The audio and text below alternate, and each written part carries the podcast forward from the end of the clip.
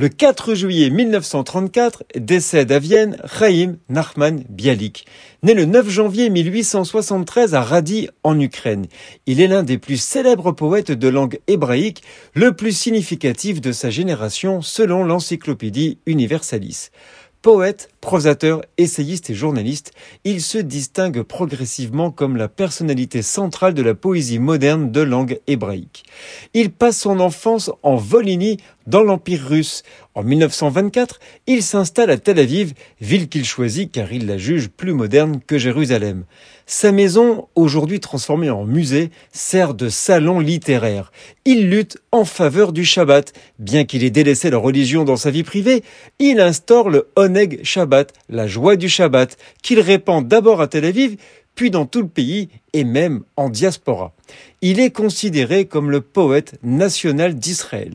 En sa mémoire, un prix littéraire annuel a été nommé prix Bialik, décerné par la municipalité de Tel Aviv pour récompenser des avancées significatives en littérature hébraïque.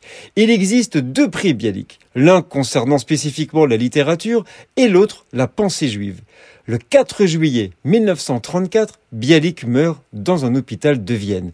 Dès le lendemain, le quotidien Davar titre en première page Israël est orphelin Chaim Nachman Bialik n'est plus.